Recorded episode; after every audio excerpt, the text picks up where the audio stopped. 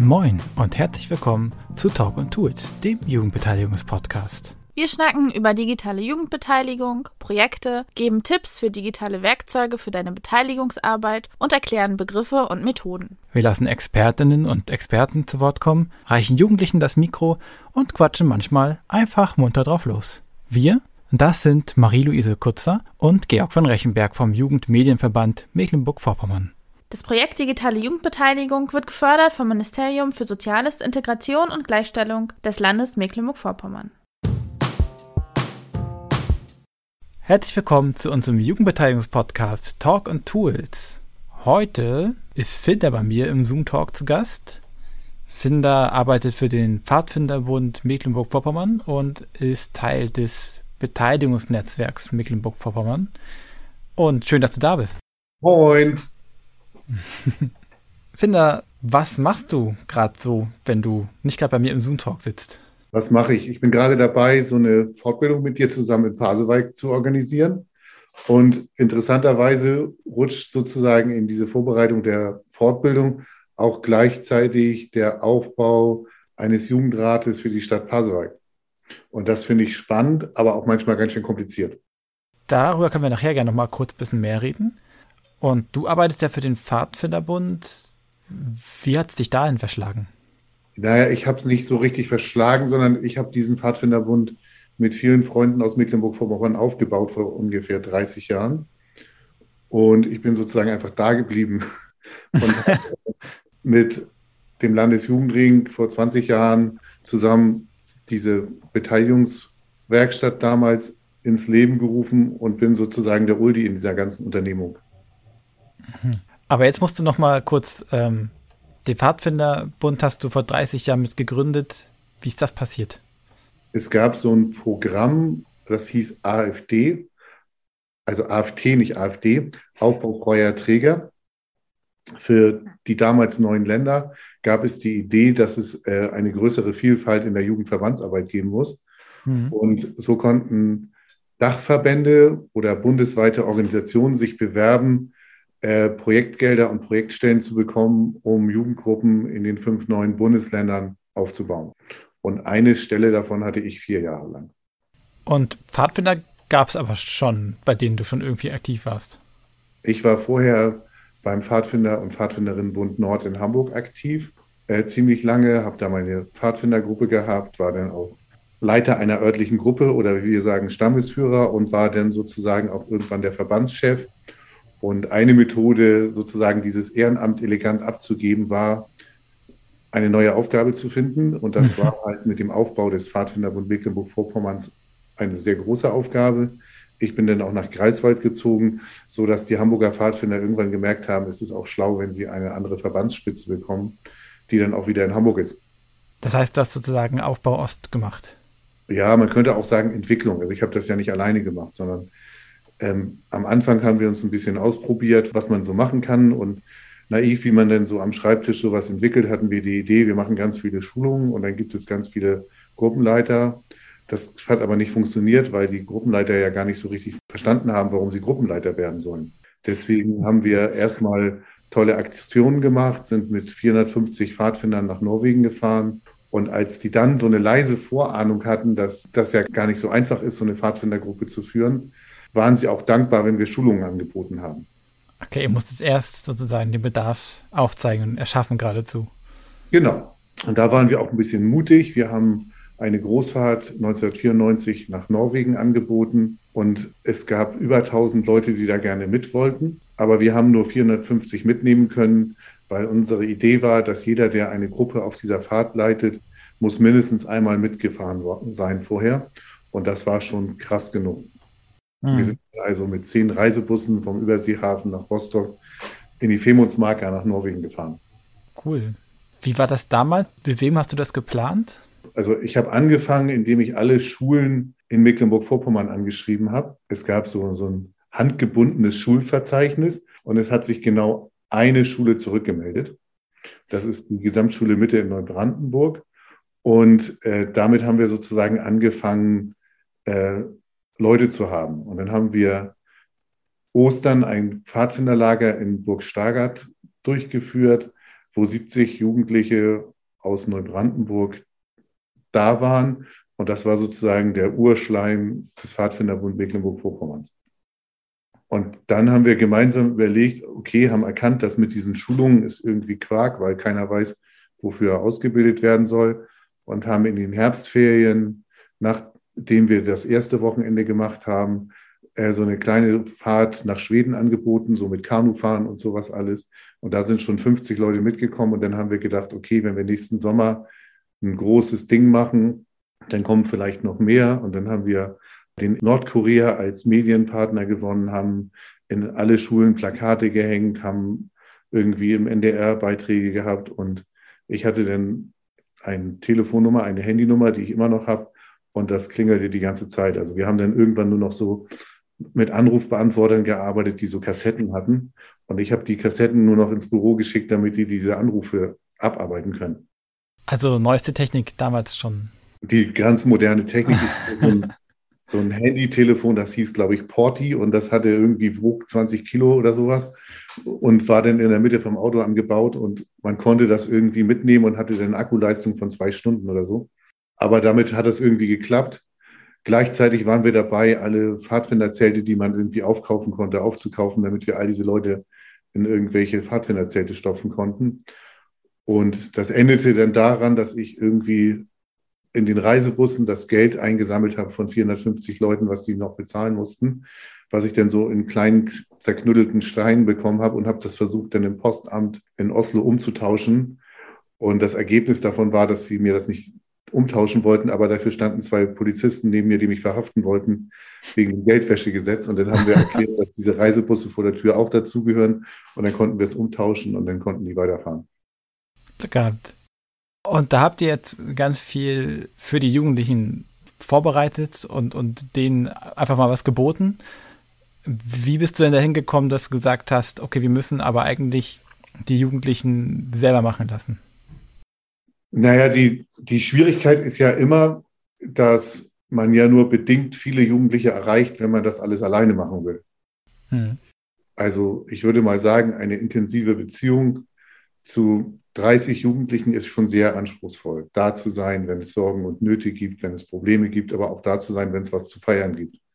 Das heißt, es musste von vornherein auf mehrere Schultern verteilt werden. Und das funktioniert natürlich auch nur, wenn man das Vertrauen in junge Menschen hat. Und das war da, es ist immer aufgegangen. Deswegen ist das der beste Weg. Genau, und dann habt ihr ja, du hast ja gesagt vorhin, du hast das, die Beteiligungswerkstatt mitgegründet. Die Idee muss ja irgendwie gereift sein, dass du das versucht hast, mitversucht die Idee hast. ist ein bisschen gereift an, in mehreren Köpfen gleichzeitig. Und bei mir war es so, dass wir eine Fahrt im Herbst gemacht haben mit dem ganzen Pfadfinderbund. Das waren damals so 300 Mitglieder und haben so eine Show auf die Beine gestellt, sozusagen so ein abendfüllendes Programm mit aller möglichen Sachen. Wir haben das genannt Jugend bewegt MV und sind damit durch Mecklenburg-Vorpommern getourt und haben so Aufführungen gemacht für die Eltern, für Lehrer. Und das gipfelte darin, dass wir eine Aufführung im Schloss in dem damaligen Europasaal, wo jetzt der Plenarsaal ist, äh, aufgeführt haben. Und es waren ein paar Landtagsabgeordnete da, und das war so das erste Mal, dass Leute aus Jugendverbänden überhaupt in dieses Schloss reingekommen sind. Das Schloss in Schwerin. Genau. Und dann haben wir gedacht, irgendwie könnte ja noch mehr gehen. Und es war auch überhaupt kein Dialogformat oder sowas, sondern wir haben da unsere Show aufgeführt und die haben einfach nur zugeguckt und haben warme Worte gefunden. Und es gab, glaube ich, noch einen Blumenstrauß für mich oder sowas. Und dann haben wir überlegt, okay, wir können eigentlich öfter gucken, dass junge Leute zeigen können, dass sie was drauf haben. Hm. Und seitdem ist es so ein bisschen modern, sich für Kinder- und Jugendbeteiligung einzusetzen.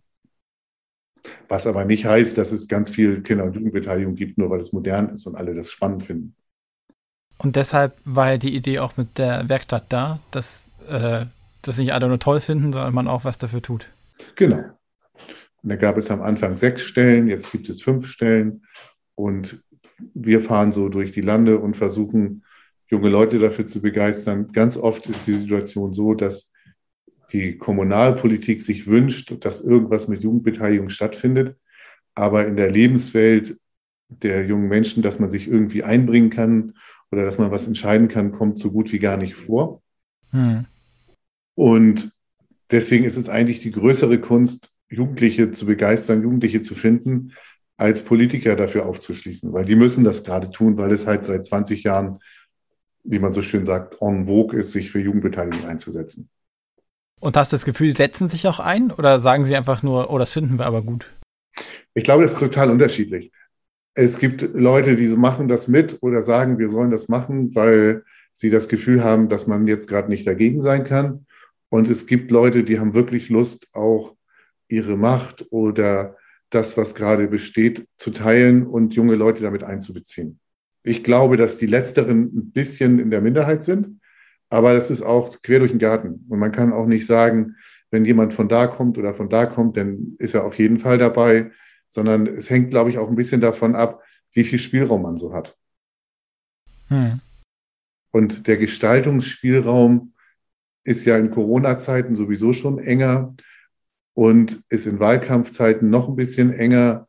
Und wenn viele Menschen darum buhlen, in Parlamente gewählt zu werden, wird er auch nicht gerade größer. So dass ich glaube, dass wir eigentlich auch immer noch am Anfang sind. Also ich habe immer gesagt, wir brauchen ein beteiligungsfreundliches Klima. Also es muss irgendwie eine Stimmung herrschen, wo man in die Schule geht und erfahren hat, dass man sich einbringen kann, so dass man das auch mitnimmt in den Alltag. Und es gibt Ortschaften, da gibt es ein größeres beteiligungsfreundliches Klima und es gibt welche, da ist es noch ganz schön kalt. Und was sagst du, was, was können wir machen, um so ein beteiligungsfreundliches Klima entstehen zu lassen? Ich glaube, wichtig ist, dass wir dranbleiben und dass es mehr Leute gibt, die den jungen Menschen helfen, die Möglichkeiten, die es gibt, zu nutzen, weil es ja schon eine ganze Menge Jugendbeiräte im Land gibt. Gerade so die Förderung über Demokratie leben hat da eine ganze Menge bewirkt. Aber jeder von uns kann, wenn er ehrlich ist, auch nicht viel mehr als zwei oder drei Jugendbeiräte betreuen. Hm. Das heißt, da zu sein, wenn es toll ist, da zu sein, wenn es Probleme gibt, ähm, Ansprechpartner zu sein, auch für die Eltern von den Kindern und Jugendlichen. Und wenn wir fünf Leute insgesamt sind oder sechs Leute mit Koordinierung, dann kommen wir ja, wenn man das mal drei nimmt, auf maximal 18 Jugendparlamente oder Jugendräte, die wir im Land betreuen können. Und das ist bei der Größe des Landes ja immer nur ein Tropfen auf dem heißen Stein. Und dann ist auch immer noch die andere Arbeit, die auch noch so ansteht, noch nicht gemacht. Dann ist die andere Arbeit noch nicht gemacht. Das heißt, dass der Ansatz, wir arbeiten da, wo die Leute sich freuen, wenn wir kommen, eigentlich nach wie vor noch der richtige ist, weil die Leute aufzuschließen, die gar keine Lust haben, ist ja so viel mehr aufwendig, dass es eigentlich der eleganteste Weg ist, sich mit denen zu befassen, die sowieso Bock darauf haben. Da würden jetzt bestimmt einige diskutieren und sagen, ja, aber die kriegen das ja vielleicht auch sogar ohne uns hin. Es gibt auf jeden Fall auch Leute, die das ohne uns hinkriegen und Jugendgruppen, die das ohne uns hinkriegen. Das will ich gar nicht in Abrede stellen. Das sind aber die wenigsten. Also wenn ich zehn Kinder- und Jugendparlamente habe, dann schafft es vielleicht eins. Und da ist es auch total wichtig, dass man die möglichst alleine lässt, damit sie das auch wirklich alleine schaffen. Hm. Wir haben aber gleichzeitig natürlich diese Situation, dass die meisten Kinder und Jugendlichen, wenn die dann sozusagen aus der Schule raus sind und in die Berufsbildung gehen, egal ob sie jetzt eine Ausbildung machen oder ob sie in eine Hochschule gehen, ihren Ort, wo sie aufgewachsen sind, verlassen. Das ist in Greifswald und Rostock noch ein bisschen anders durch die Universitäten, aber in der Regel ist man weg.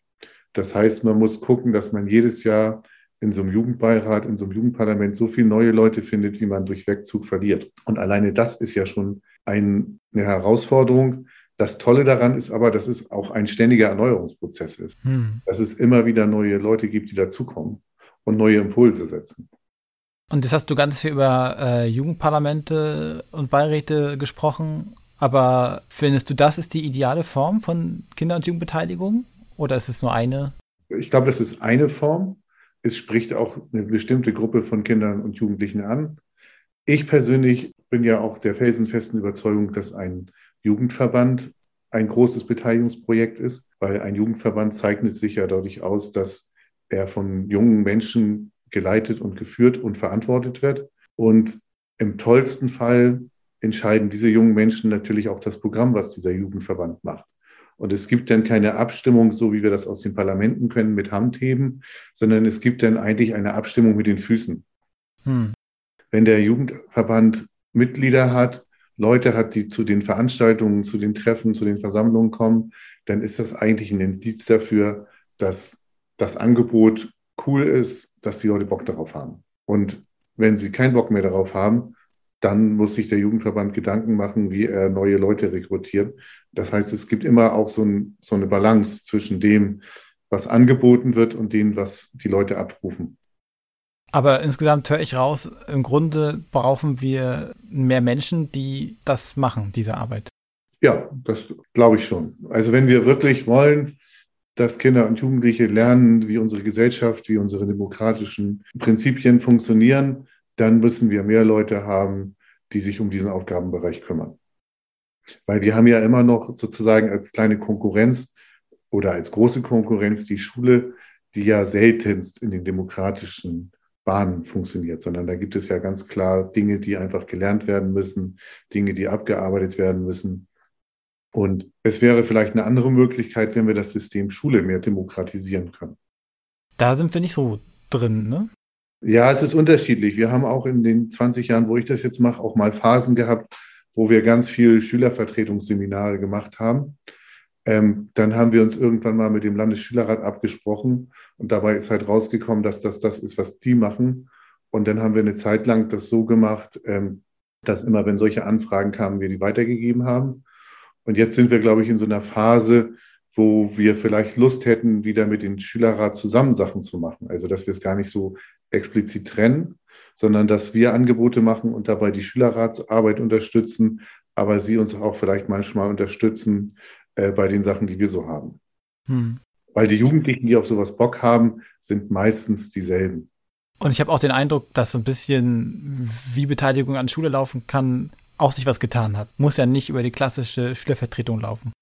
Das ist total verschieden. So wie es viele verschiedene Schulen gibt, gibt es da auch viele verschiedene Beteiligungsmöglichkeiten. Und wie toll die ausgelebt werden können, ist ja auch nochmal ganz unterschiedlich. Und meistens hängt es an Personen. Das hat nicht so viel mit damit zu tun, wie schön ist das Gebäude, sondern es hat eher was damit zu tun, ist da eine Schulleitung, sind da Lehrer, die Lust haben, auf Schüler zuzugehen oder nicht.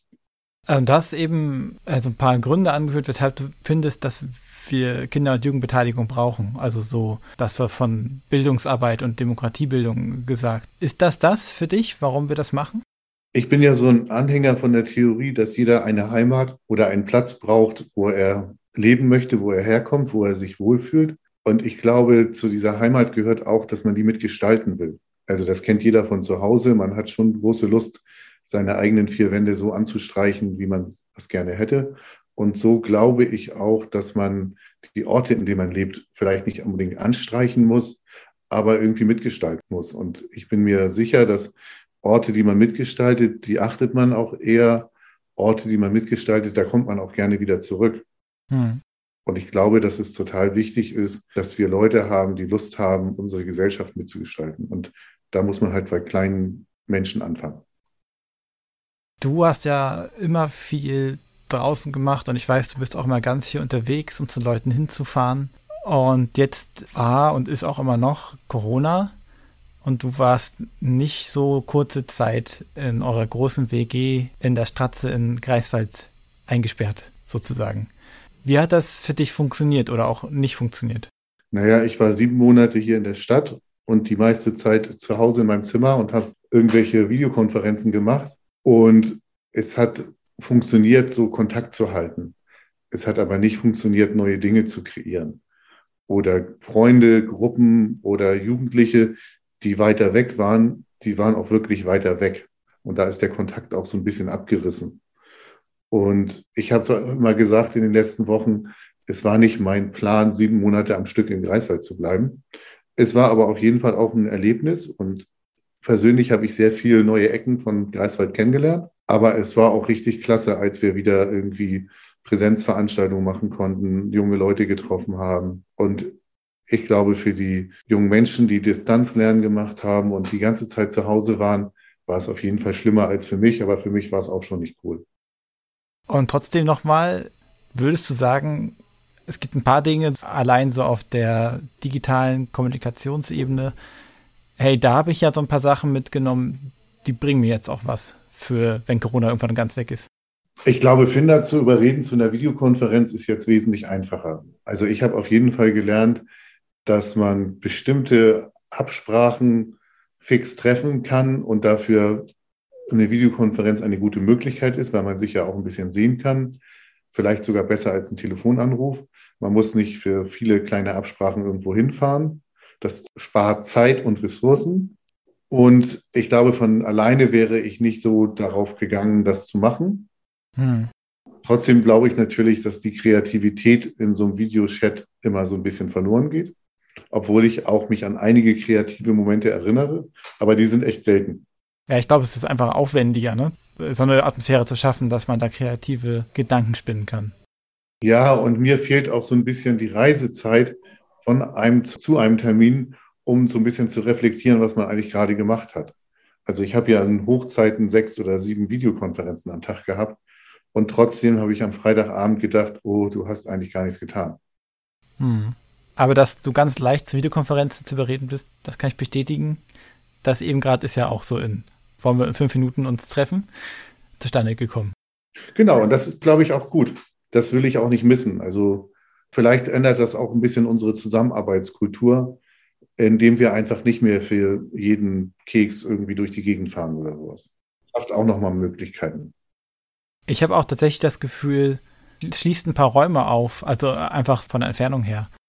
Du hast ja ein super Beispiel dafür gegeben, indem du da diesen Talk mit diesen Jugendlichen aus dem Wien hattest. Ne, das ist ja sonst gar nicht so einfach zu realisieren, ähm, einmal die Woche nach dem Wien zu fahren und zu sagen, lass uns mal treffen. Dann müssen wir auch noch Zeit haben. Und ich, ich glaube, das ist auf jeden Fall, sind das Möglichkeiten, die man nutzen kann. Ich persönlich würde natürlich trotzdem immer lieber mich selber treffen mit anderen Leuten, aber es ist eine gute Ergänzung. Jetzt gucken wir in die Zukunft. Wir stellen uns mal vor, Corona ist äh, endemisch geworden, alle Beschränkungen sind weg, du kannst wieder tun, was du willst und du hast sogar auch noch ganz gut finanzielle Mittel, um Dinge zu tun. Was würdest du gerne machen damit mit Kindern und Jugendlichen? Ja, ich habe ja gestern so ein Angebot rumgeschickt für Leute, die Schülerratsarbeit machen, sich mit anderen Schülerräten aus Europa zu treffen in der Slowakei, in Kosice. Und ich glaube, das wäre ein cooles Projekt, weil das auch nochmal unsere Schülerräte so voranbringen kann, wenn die im Austausch mit anderen Leuten sind. Solche Sachen mache ich eigentlich gerne, so Projektarbeit, wo man irgendwie drei, vier, fünf Monate an einer Sache arbeitet und dann ein tolles Erlebnis hat für alle. Ich könnte mir vorstellen, dass wir noch mal mehr auf Partner zugehen und vielleicht eine größere Förderung für Beteiligungsarbeit in Mecklenburg-Vorpommern ranholen. So Stichwort Landtagswahlen. Viele, die Jugendbeteiligung sich auf ihre Fahnen geschrieben haben, sind einfach gestärkt aus den Wahlen hervorgegangen. Vielleicht bringt das ja irgendwas. Wollen wir es hoffen. Wollen wir es hoffen. Und dann habe ich Lust, dass wir irgendwie ein tolles Jugend im Landtag machen. Persönlich habe ich Lust, ein paar schöne Pfadfindertouren zu machen. Ich bin gespannt. Ich auch, was du denn uns zu erzählen haben wirst davon. Das ist das, was du gerne machen würdest. Und du hast ja gesagt, du machst jetzt im Grunde seit 30 Jahren Kinder- und Jugendbeteiligungsarbeit. Und was war für dich ein total toller Moment in dieser Zeit? Es gibt ja tausend total tolle. Genau, du darfst dir einen rausgreifen und ich habe extra total toll gesagt und nicht der Beste, weil das immer so unter Druck setzt. Also wir haben in der Zeit mit den Pfadfinder-Gruppenleitern mehrere Touren in die Hocharktis gemacht, nach Spitzbergen und Grönland. Und es gab so ein paar Touren, die haben wir wirklich zwei Jahre lang vorbereitet und haben uns da eine Route ausgedacht, wo wir längs wandern wollen. Und wir haben mal von so einem Bürgermeister aus Grönland denn so eine Antwort bekommen, das, was ihr da vorhabt, das ist impossible. Ein halbes Jahr später standen wir bei ihm vom Rathaus und er hat uns alle umarmt und hat gesagt, ihr seid großartig, ihr habt es geschafft willkommen in Itochotomit. Und dann hat er uns jedem eine Dose Bier in die Hand gedrückt und gesagt, echt geil, was ihr da hingekriegt habt. Und das war so das Ergebnis von zwei Jahren Recherche, zwei Jahre Plan machen und überlegen, wie man es machen kann. Und dazu muss man wissen, dass ich immer sehr gut darin bin, kurz bevor es dann losgeht, nochmal die Pläne um 180 Grad umzukrempeln. Alle waren ein bisschen in Verzweiflung, aber das hat letztendlich dazu geführt, dass wir es hinbekommen haben. Und sowas finde ich immer toll, wenn man lange auf irgendwas hinarbeitet und versucht, alles Mögliche auszuprobieren und dann klappt das auch noch, dann ist es richtig schick. Ja, vielleicht das nächste Tolle könnte ja sein, da haben wir gerade neulich Pläne geschmiedet, vielleicht mit Jugendlichen aus Pasewalk zusammen mit dem Betreiber vom Aladdin Grill nach wie heißt der Ort nochmal? Adana in der Türkei. Genau, dahin zu reisen. Ist auf jeden Fall auch eine Herausforderung, die nicht kleiner ist. Wir gehen zu Aladdin nach Hause und besuchen seine Großeltern. Gibt es auch irgendwas, wo du sagst, oh, das muss ich unbedingt noch loswerden? Naja, es wäre total cool, wenn wir hier Wahlalter 15 kriegen. Ne? 16 ist ja schon normal, also das muss man nicht mehr fordern. Aber mhm. das also als Symbol dafür, dass erwachsene jungen Menschen auch zutrauen, mitzubestimmen. Ja, ich finde auch Walter 14 ist eine gute Sache. Da sind wir dran. Okay. Ich weiß, wider Willen hast du dich bereitschlagen lassen, auch äh, auf Instagram äh, irgendwie ab und zu ein bisschen aktiv zu sein. Vielleicht willst du den Zuhörenden einmal mitteilen, wo man da dir folgen kann. Na, man muss suchen und dann kommt man auf Finder wie Sucher. Und das bin ich.